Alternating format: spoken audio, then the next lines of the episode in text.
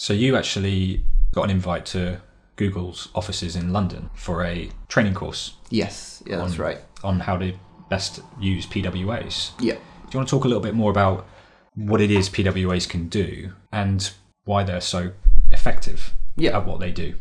Yeah, so I think the, the way Google tried to approach it was basically what we're trying to do with the PWA is take the reach of the web and performance of a native app and combine those two things together. Yeah, there's there's a lot of yeah, the idea was originally born because there's a lot of places in the world where connectivity isn't great. Um, so you get sort of phrases like Lie-Fi, where um, your your your Wi-Fi or your your signal strength is is lying to you about how good it is. so you get uh, you know you sort of get oh you get three bars of signal and it says 4G, but actually it's crawling. Connectivity across the world isn't great in a lot of places. The idea of a PWA was to try and solve that problem. So how can we deliver the native app qualities, you know, sort of functionality, speed, performance, this kind of stuff of a native app on the web without people having to download a 200 megabyte app, which can take a long time. If you're particularly if you're in a hurry, suddenly, oh, I need this. Um, you know, to stand there on your 3G network, wait for the app to download. Eventually, the app downloads. Then get your phone bill through and find out that you've used a lot of data. A, a clear problem that PWAs were designed to address. Yeah. And it was about speed, efficiency in lesser privileged regions. Yeah, basically lower lower areas of connectivity.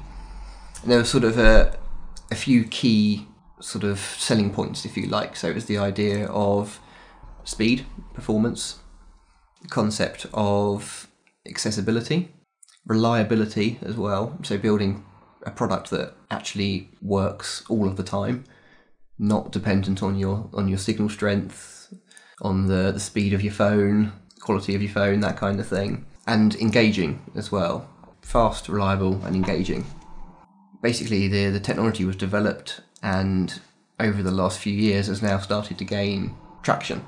When we went up to, Google to do their sort of initial introduction to the, the concept and how to go about building it in the best way, how to sort of sell it to your customers, that kind of thing, it was still sort of early days not quite full browser support across all devices. And what's really exciting is that's now changed. We're now in a position where the technology is supported by all major browsers.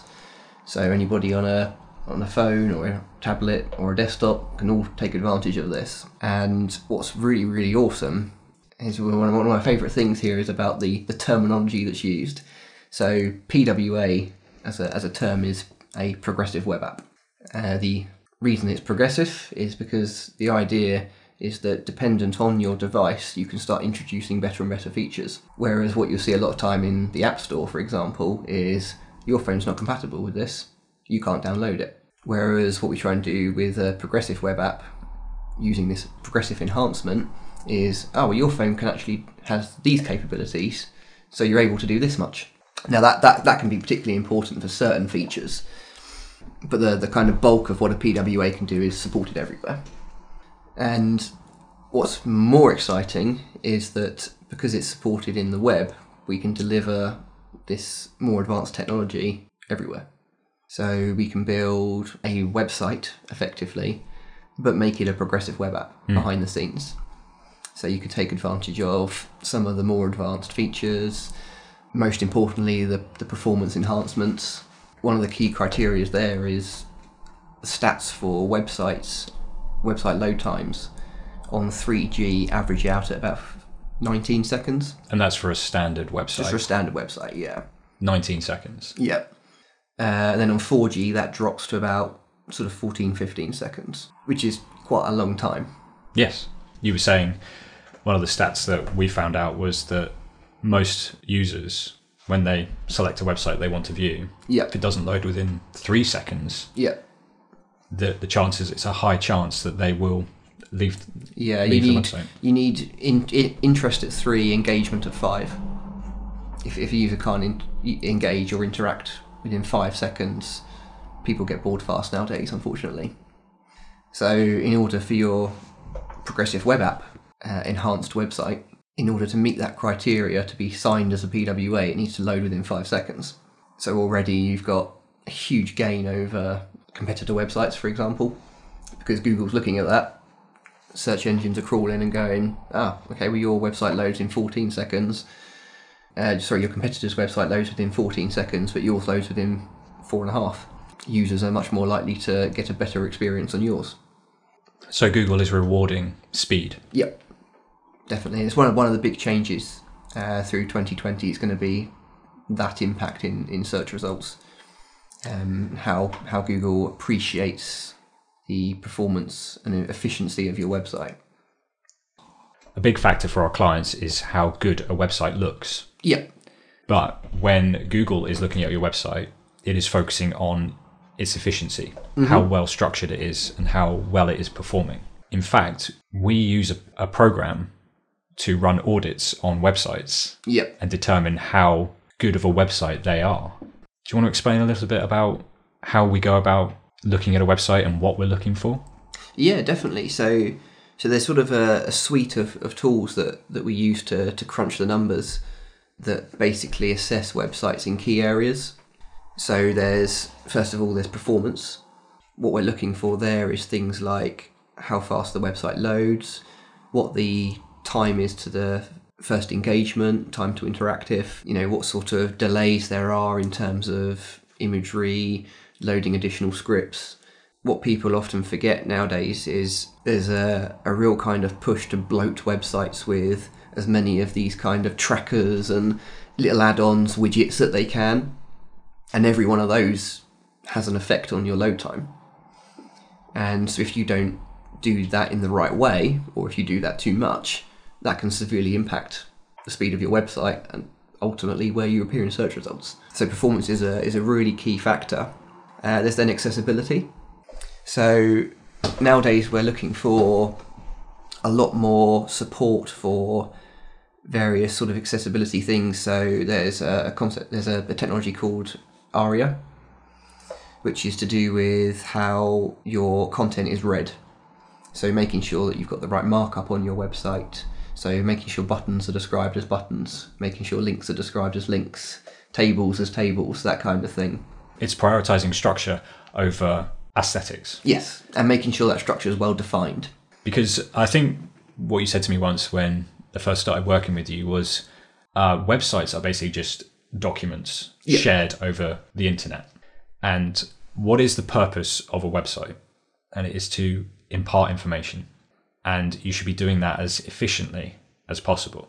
There's that we've certainly experienced um, a lot of websites have become bogged down with the aesthetics, with the gloss, Yes, with pretty animations and uh, singing and dancing, whistles and bells everywhere. and they're they're hindering the performance of the website, and Yeah. and as a result, causing them to rank lower Yep. on Google search results. And what I think we focus on doing with websites that we build, we focus on the efficiency and the Yes. simplicity Yep. because you can always improve, you can always grow. But when we build And a a website always will. yes, a website has to be growing Yeah. in order for it to stay relevant. But what we like to do with the websites that we design and build is focus on the simplicity and build on from there. Yes. Sort of like uh, an iterative process. Yeah.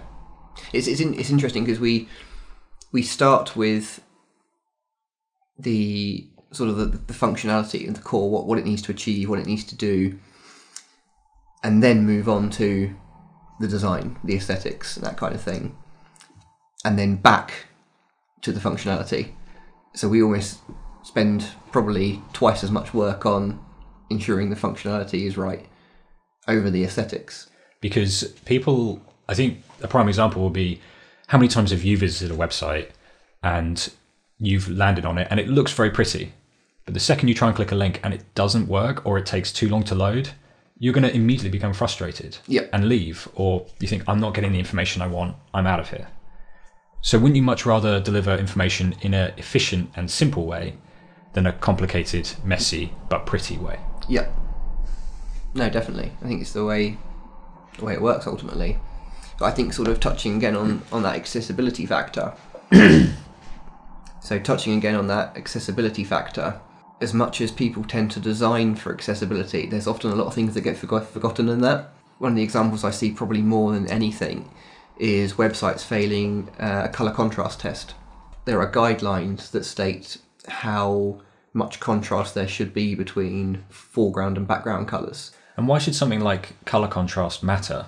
Why why is that being reviewed and assessed? Yeah, so basically, it's to do with people's vision, right? So people are reading your content, and everybody sees color differently. You know, how you see one of your designs to how I see one of your designs when I'm building it, we're seeing it slightly differently. And color is one of those magic things that is just completely different for everybody. So it's not only actually different through the eyes that are seeing it, but it's also different through the screens that are projecting it. Yes. Yeah. So there's multiple levels of, of inconsistency. So the reason these guidelines exist is to make sure there's the, the best chance of the most amount of people being able to read your content. You know, is your text dark enough against its background colour? Let's say you've got a, a shade of green on a button as its background colour, and then the text you're using on that is white. Is there enough contrast there that most people will be able to read the text on that button? And what's happening nowadays is if your website fails, you get punished because your website isn't. Google is, is interpreting the fact that you're not passing that test for the fact that people aren't going to have a good experience. So they're not going to push people to your website. And the button may look very nice, Yeah, but that's not to say it will be efficient. but not necessarily for all people. It might look pretty for the designer sat on his 5K iMac, but for Joe Bloggs using their iPhone 5S, it might look totally different. That's a really bad example because they've got really nice screens as well. but you, you get you get you get what I mean. It's uh, it's it's an inconsistency. So you've got performance and you've got accessibility. Yep. So what else are they looking at? So SEO is another factor. SEO is, is much more difficult to tackle programmatically with audits. So these take a bit more human involvement to look through a website, understand the content, and a knowledge of SEO and how that should and shouldn't be shouldn't be delivered. But there are some technical factors. One common one I see, which uh, blows my mind every time, is certain resources being blocked. So you can very easily accidentally block search engines from crawling certain content on your website. Audits will look to make sure you're not blocking content in the wrong way. One of the most basic ones is using sensible links. You'll actually be slightly punished if you use links that say things like learn more because that doesn't mean anything. It's not relevant to No, the. it's got no context. Um, so you, you, you should use links that are well described. So know. so if you're like talking about a, sp- a specific selling point, like Yeah. for example, progressive web apps, instead Yeah. of saying learn more, and say learn more about progressive web apps, Yeah, basically. and that automatically. And it's simple, right? It seems it seems It's little things like that. yeah. But, again, what what you find is coming back to your point a second ago, where websites are aesthetic first, the designer will put a button that says "Learn more" because it's a small amount of text, it fits a button, and it looks right.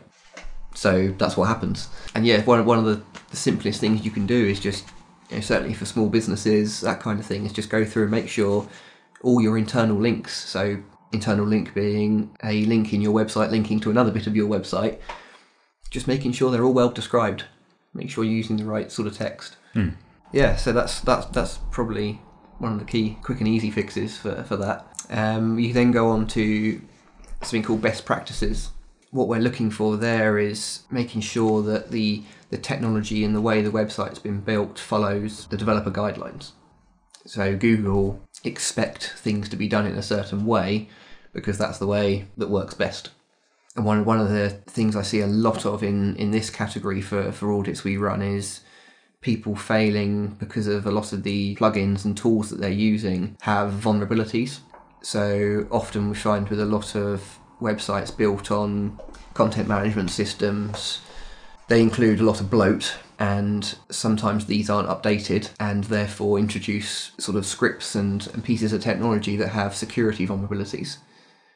So it's compromising the security of your website. Yeah, basically. And Google sees what you're using in your website and will see the fact you're using an old version that's got vulnerabilities and will go, well, hold on a minute, if we send people to your website, they're vulnerable.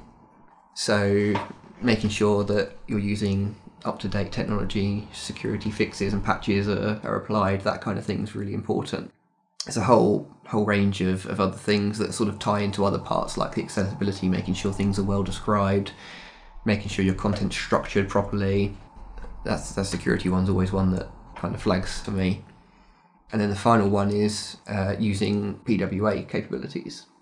All right. So these audits actually investigate whether or not you have any PWA capabilities within your website. Yep. So because of the the the efficiency that a PWA can can add to a website, we obviously want to see if that's if that's there. You know, are there are uh, any of the features because a, P, a PWA in terms of converting your website to a PWA, you can do it on anything from sort of zero to 100 in terms of the level of PWA you add. So you could add in small PWA components, Yes. or you could go whole hog and overhaul your website to be a PWA. Yes, exactly. Yeah, and obviously the the better you in, implement a PWA and the more features you take advantage of, the better you're going to score in that area. So yes, they're they're kind of the key key areas we look at. We actually conduct these audits ourselves. Yes, We actually provide it as a free service at the moment, I believe. yes, yeah, we are at the minute. So if you actually wanted to have your website audited free of charge, I think we'll put a link in the description. But if not, you can always visit uh, lunarworks.co.uk and enter in your website, and we should uh, conduct an audit for you. Yeah, I'll also look at competitors as well. Yeah, if, if you want to compare yourself against your competitors, Yeah. you can enter in their website addresses as well, and we'll. I think that's, that's one of the one of the most important things is understanding yourself against others. You know, it's a the web is a is a competitive world, and everybody's fighting for those those top spots of search engines results page. You've got to compare yourself to those that are doing well. So we've talked a bit about what PWAs can do in a broad sense. Yeah, But I suppose one question is how prevalent are PWAs? Are there any examples of PWAs that are quite popular? yeah. So it's as I said it's earlier. It's kind of a an emerging technology now. Uh, we saw quite a lot of growth through 2019 and 2020. We should see quite a significant amount of, of growth in the area in terms of websites converting, new progressive web apps themselves being introduced. Uh, there's there's some real big players already in the market. Um, so the Twitter mobile website is a PWA. Huh. Yep. And and this this is see this is again the amazing thing that you don't even realise, but the performance and the technology is there.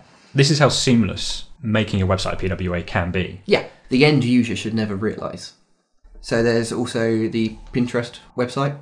The whole website itself, actually. Yeah, the whole website. So if you visit Pinterest and you look at pins on your on your desktop or in the browser on your phone, that's running a PWA. We're starting to see the likes of Uber, Starbucks picking up as well. Obviously, most of Google's tools online. So all of the Google Suite like Gmail, Google Docs all run PWA technology.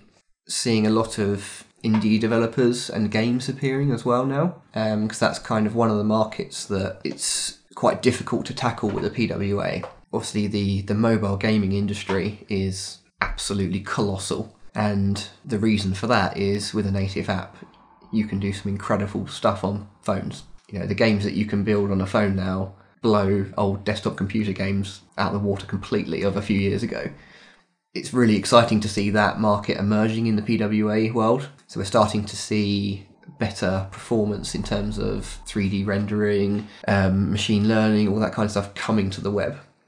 So that's a, that's going to be a market that really grows certainly over the next few years. I don't think it's worth us going through all of the capabilities that PWA has, but no, definitely not. because it's quite extensive. But if people wanted to learn more, we've actually featured the list of capabilities on our website. Yep.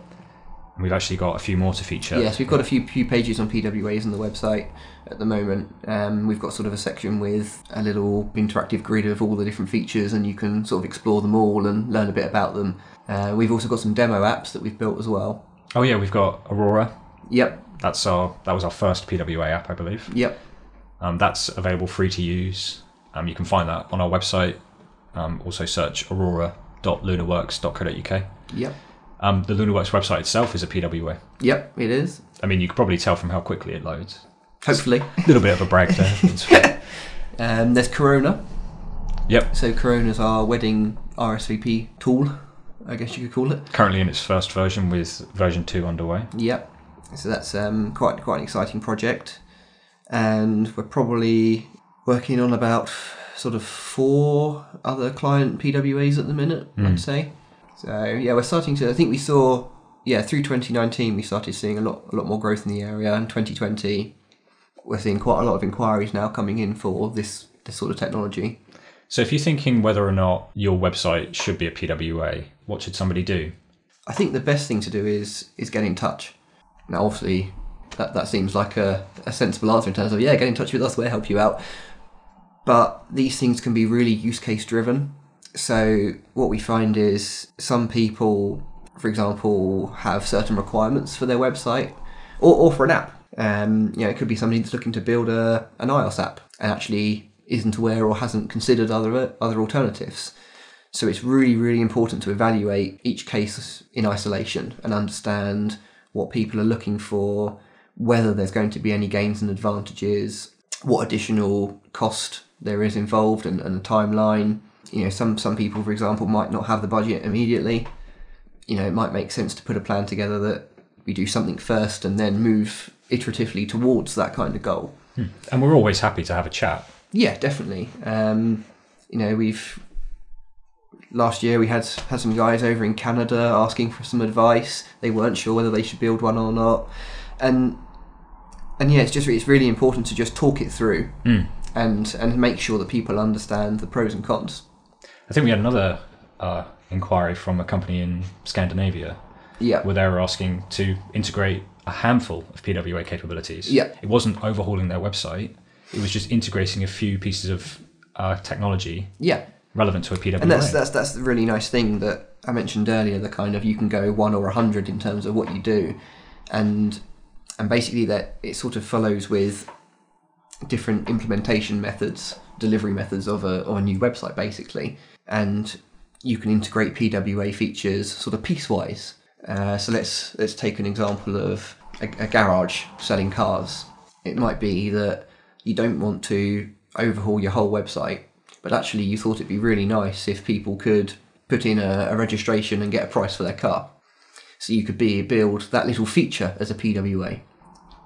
Or of course you could say, well actually let's rebuild the whole website and add that in as well and relaunch the whole thing as a, as a PWA. So there's there's different levels of sort of integration that you can do. I think, yeah, it's worth noting that PWAs are very flexible. Yep. So, whatever your budget constraints, whatever your time constraints, PWAs can fit those requirements. Yeah, yeah, definitely. And like I say, you know, with a couple of clients we're working with at the minute, we're implementing PWA into their into the, their websites as just the most basic version of a PWA, but just to help with that performance, um, make sure we hit the accessibility needs and that kind of thing.